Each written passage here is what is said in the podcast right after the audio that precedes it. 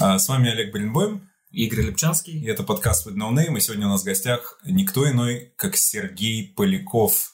Ха-ха, это я.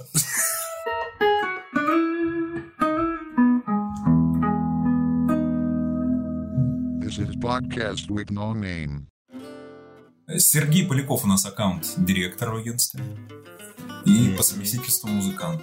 Давай ты, наверное, объяснишь, чем занимается аккаунт-директор в агентстве рекламном? На самом деле все просто. Это ведение проектов, координация их, распределение команд, встречи с клиентами, много функций. Как сказал великий Дэвид Дрога, аккаунт-менеджеры – это те, ради кого клиенты остаются с агентством. Для меня большим откровением вообще стал сериал Mad Men, и там аккаунт-департамент его перевели как отдел по работе с клиентами. Mm-hmm.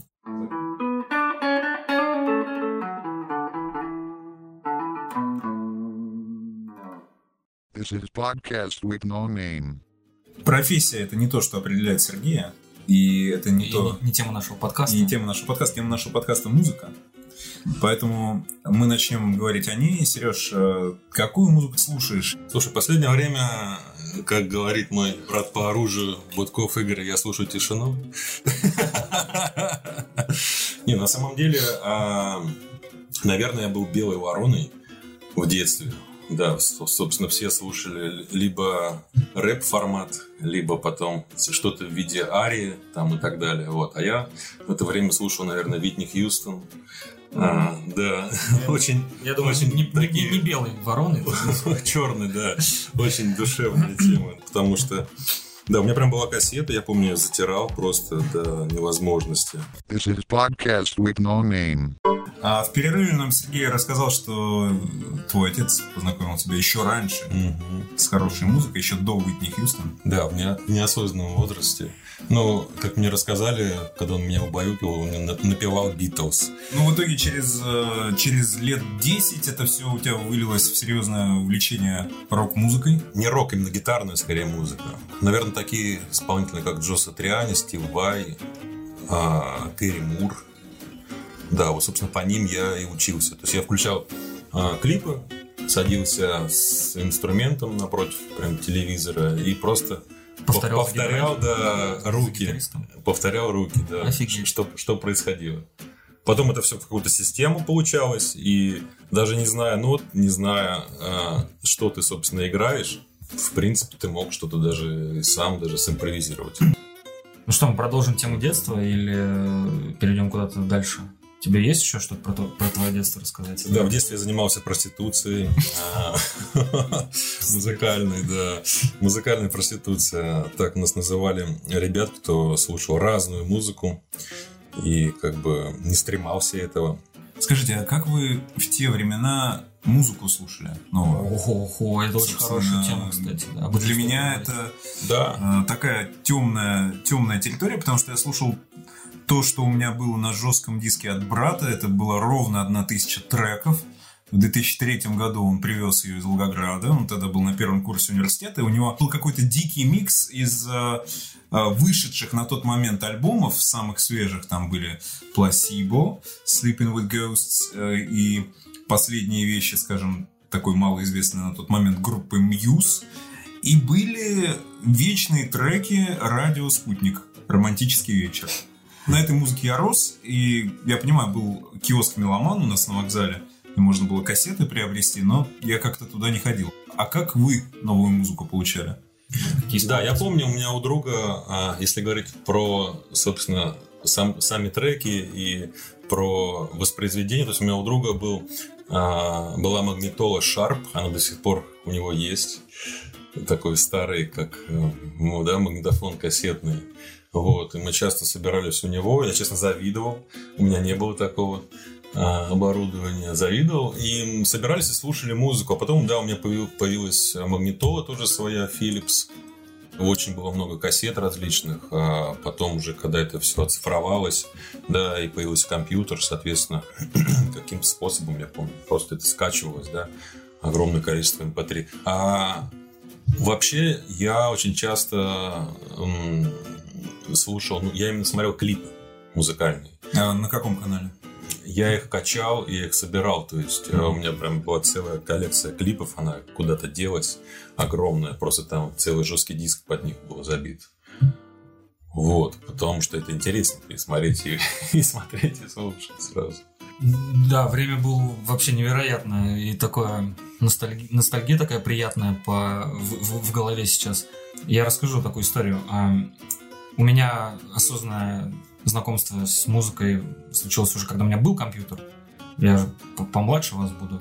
И все-таки у меня не было интернета, и поэтому тяжело было находить какую-то музыку, и как мы делились, и друг с другом покупали CD-диски. Это самый такой распространенный способ делиться музыкой был.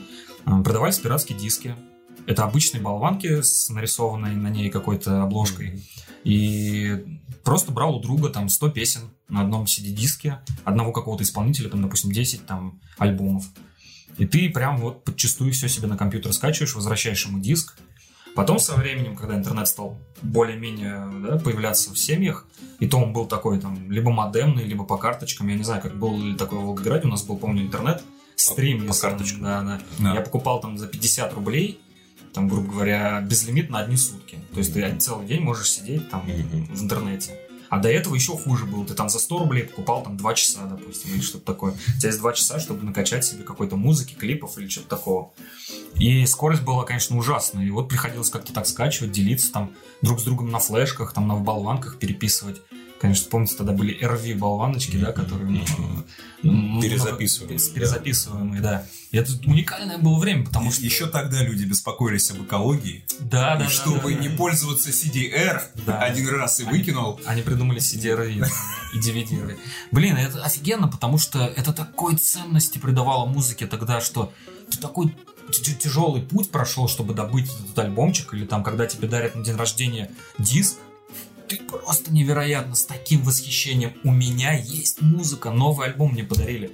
Там, я помню, как один из моих любимых альбомов группы Linkin Park, это такое самое одно такое теплое воспоминание из детства. Мне мама подарила его, я получил двойку какую-то, я был наказан, помню, но она все равно, она знала, что я хотел этот альбом. Minutes to Midnight, это называется, такой белый альбом у них. Я пришел домой, открываю, у меня на столе просто лежит этот альбомчик.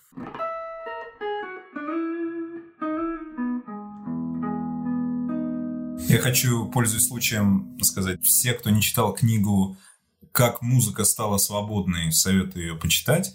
Это книга о появлении mp3 файлов и о том, как первые лицензионные диски в середине 90-х начали вытекать в интернет. This is podcast with no name.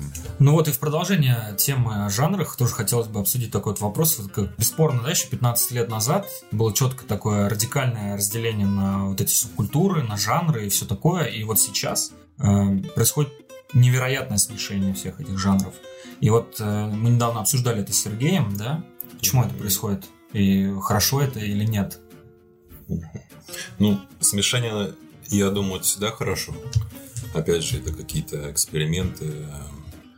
Ну вот в этом-то и да, и парадокс, и, собственно, в этом и заключается мой вопрос. Ну, смотрите, с одной стороны, у нас смешение жанров, это появление чего-то нового, новые какие-то коллаборации, новые песни, и это хорошо. Но с другой стороны, причина вот этого смешения и объединения исполнителей – это объединение их аудиторий, дабы получить еще больше доход совместный. То есть это уже, наверное, не очень хорошо, потому что на первом плане деньги, а должно быть все-таки искусство и желание творить.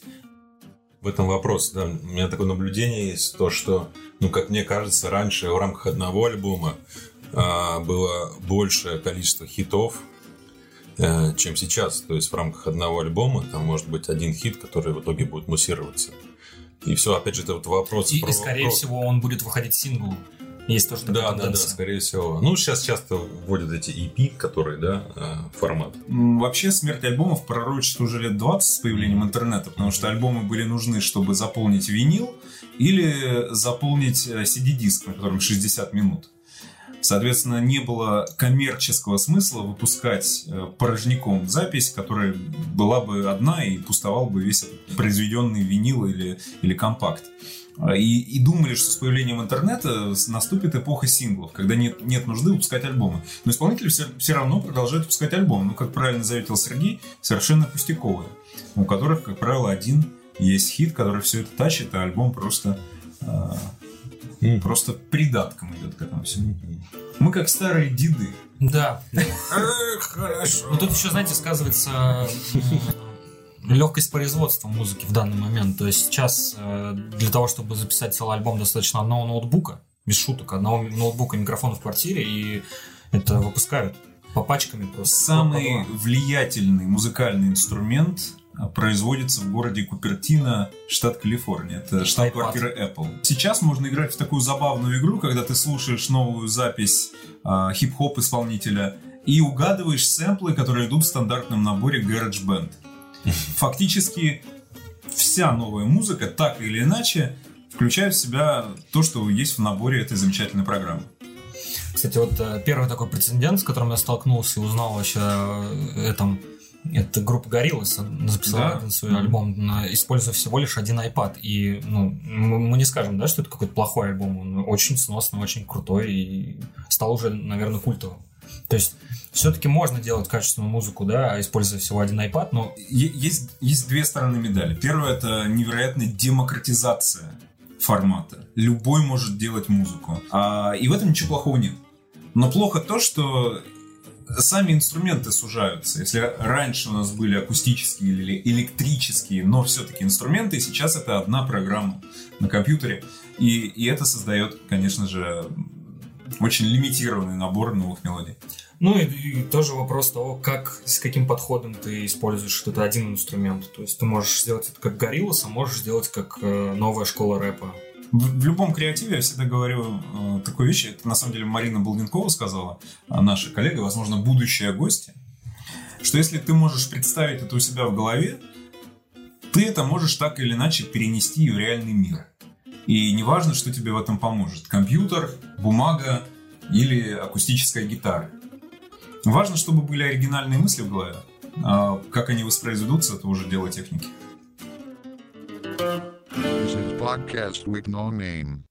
С чем вы таким самым невероятным столкнулись в плане коллаборации? Какие вот исполнители?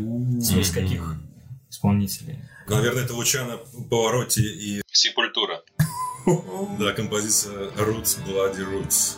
Когда речь заходит о коллаборациях, я с творчеством Дэвида Боуи познакомился исключительно по его коллаборациям. Первый известный мне, конечно же, Under Pressure с группой Queen. И вторая, которая мне очень понравилась, это его менторство группы Placebo. Собственно, он их откопал, и он долго их был их крестным отцом, сопровождал на различных концертах, они выступали у него на разогреве, он даже записал с ними совместный сингл под названием Without you, I'm nothing. И, пожалуй, чтобы закрыть эту тему, я тоже назову одну коллаборацию. Это не совсем коллаборация, это кавер. Но это очень удивительный такой трибьют. Просто невероятно удивительный. Я когда узнал об этом, просто в шоке стоял. Думал, это утка и фейк, но нет. Отличная группа Massive Attack. Они сделали трибьют песни Егора Летова «Все идет по плану». Да, и при том, эти ребята, знаешь, что сделали? Они записали это на виниле, но не на обычном, а на классическом вот таком способе, советском, пиратском, записывать на костях. То есть они на рентгеновском снимке реально записали этот трек и продавали его, я уже не помню за какую сумму, условно говоря, там $50, грубо говоря, и прослушать его можно, 10-15 раз всего лишь. This is podcast with no name.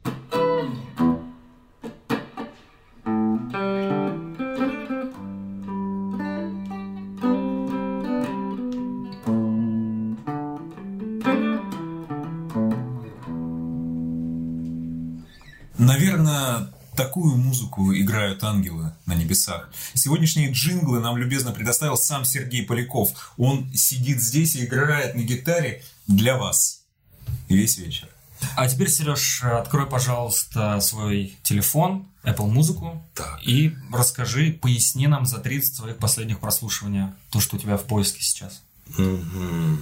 На первом месте это композиция She's on Fire. Потом на втором месте у меня весь саундтрек к Терминатору 1. Да, и на самом деле шикарный саундтрек. Композитор Брэд Фидель, по-моему, да. Это на самом деле довольно психоделическая музыка. И, наверное, собственно, так я и познакомился с такой музыкой. В принципе, на фоне Led Zeppelin А может, и не столь психоделическая она показалась. Ну, в общем, она очень красивая для меня, честно. Так, сейчас последнее. Это... Вот, это очень интересная штука. Я очень часто подмечаю различные аналогии, да, в музыке, когда слушаешь один трек и понимаешь примерно, откуда могли вдохновиться, да. Собственно, и поэтому я вот нашел Джордж Майкл, Essentials, да, и есть такая банда, называется Low Moon. Соответственно, у них есть композиция The Right Thing. И, ну, не знаю, можно ее поставить, да, и следом сопоставить. Да. Вот мне сказали, что нет, это не так, Сережа, ты просто много о себе думаешь. Да. Нет, а это решать уже нашим слушателям. Да, пожалуйста, напишите в комментарии, похожи ли эти два трека.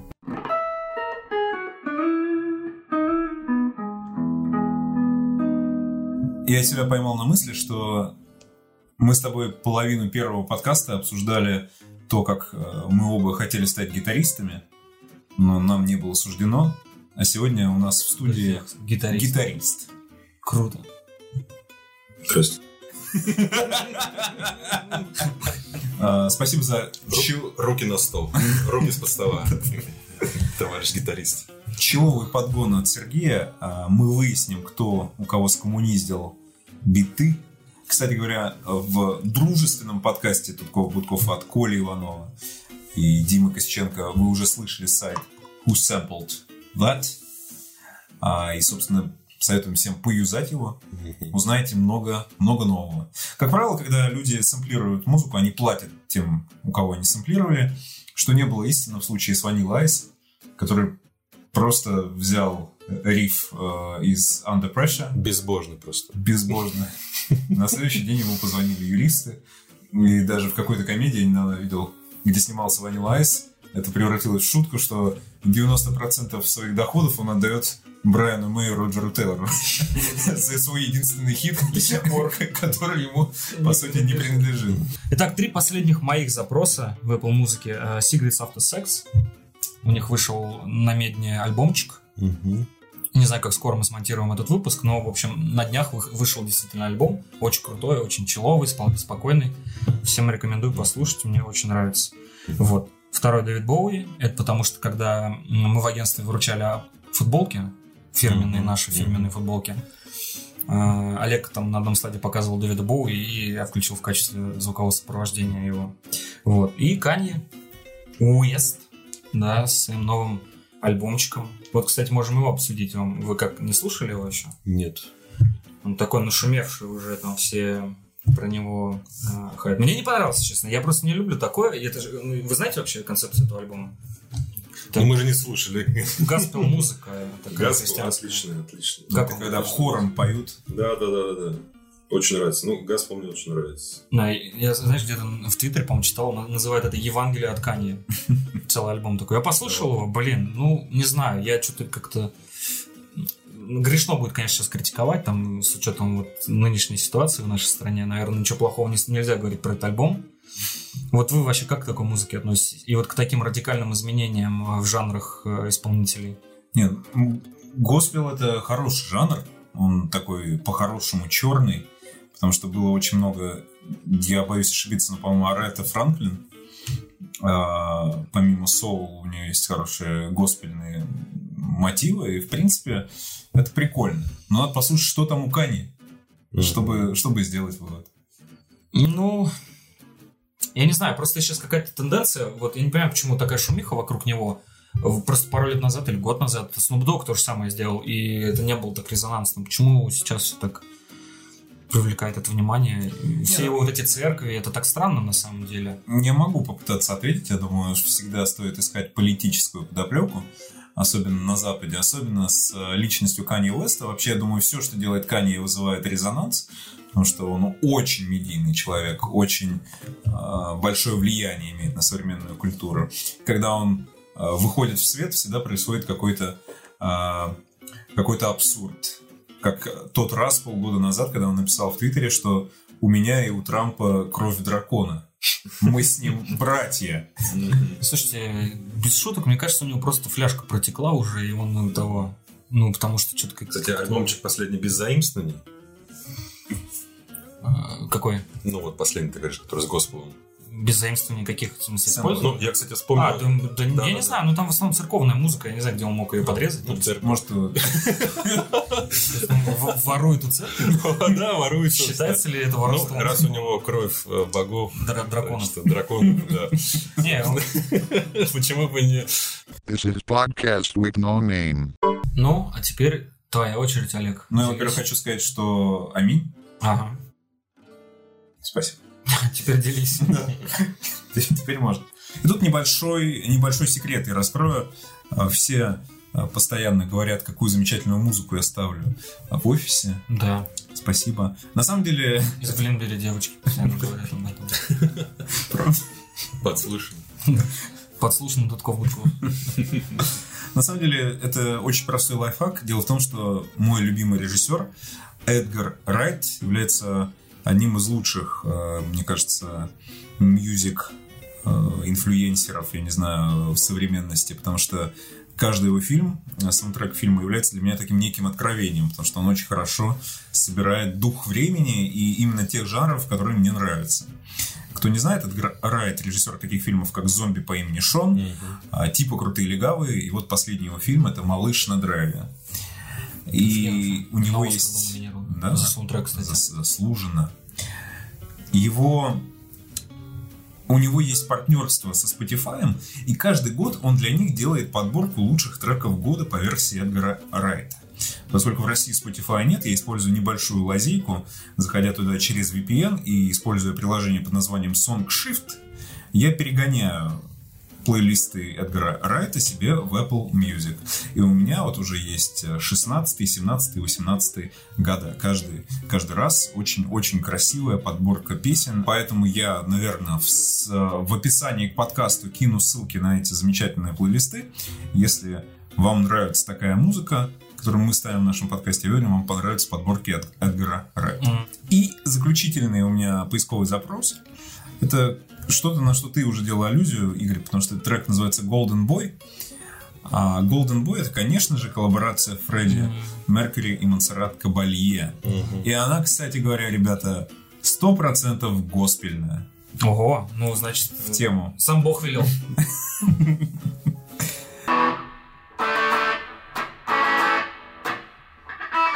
Давай еще раз. Сейчас я вспомню. This is podcast with no name.